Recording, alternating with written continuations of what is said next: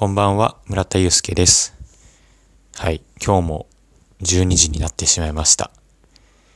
いつも5時に起きるので、できれば11時とかには寝たいんですよね。でもやっぱり夜ってグダグダしちゃいますね。今も研修中なんでめちゃくちゃ大変っていうわけじゃないんですけれども、多分知らずのうちにストレスとかが溜まってて、気気も張ってますし、その反動で家に帰ったらグダグダグダグダしてしまうんですよね。うん、今日家帰って何したかって言われると本当にしたことは少なくて明日の常備菜を作ったりとか。あとこれ今回のテーマになるんですけれども父親に Excel を教えて喜んでもらったりとか。そんな風に夜を過ごしてしまいました。ということでこのラジオトークを撮ったら寝るつもりです。今回のテーマは自分の知識が誰かのために父に Excel を教えて喜んでもらいました。という話です。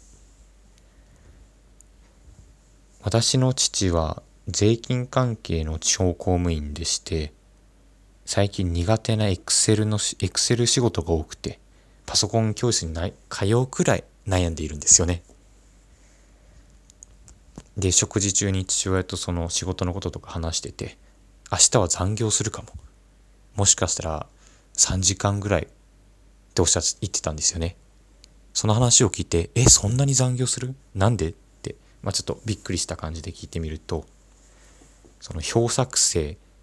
まず表作成しなくてはいけない。その表作成に 2, 2時間以上かかってしまうんだって言ってたんですよ。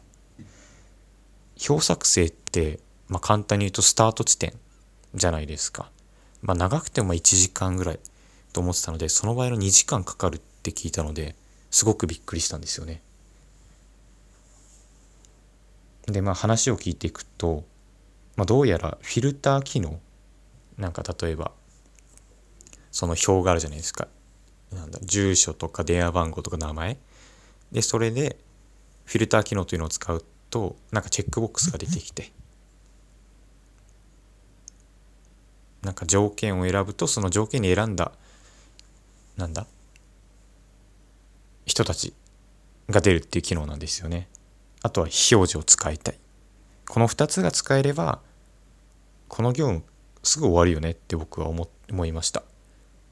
なので早速お手伝いしたいと思って仕事のあ違う、えー、と夕食の後30分から40分ぐらい父親と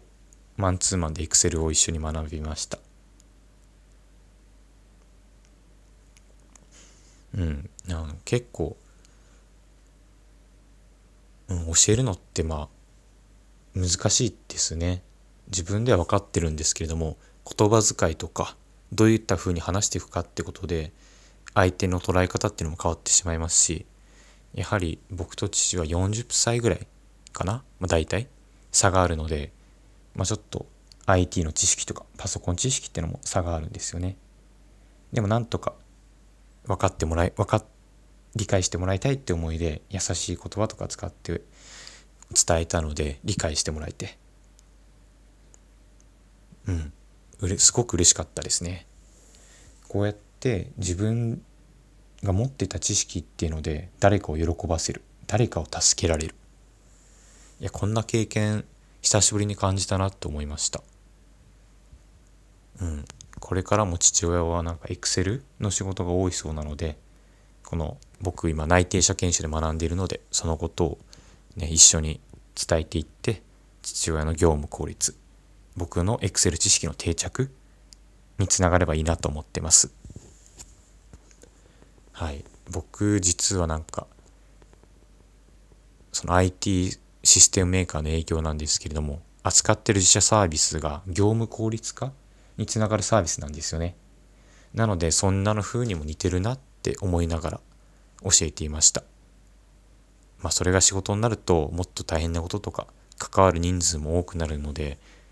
うん違ってくるとは思うんですけれども優しい気持ちを持って相手目線で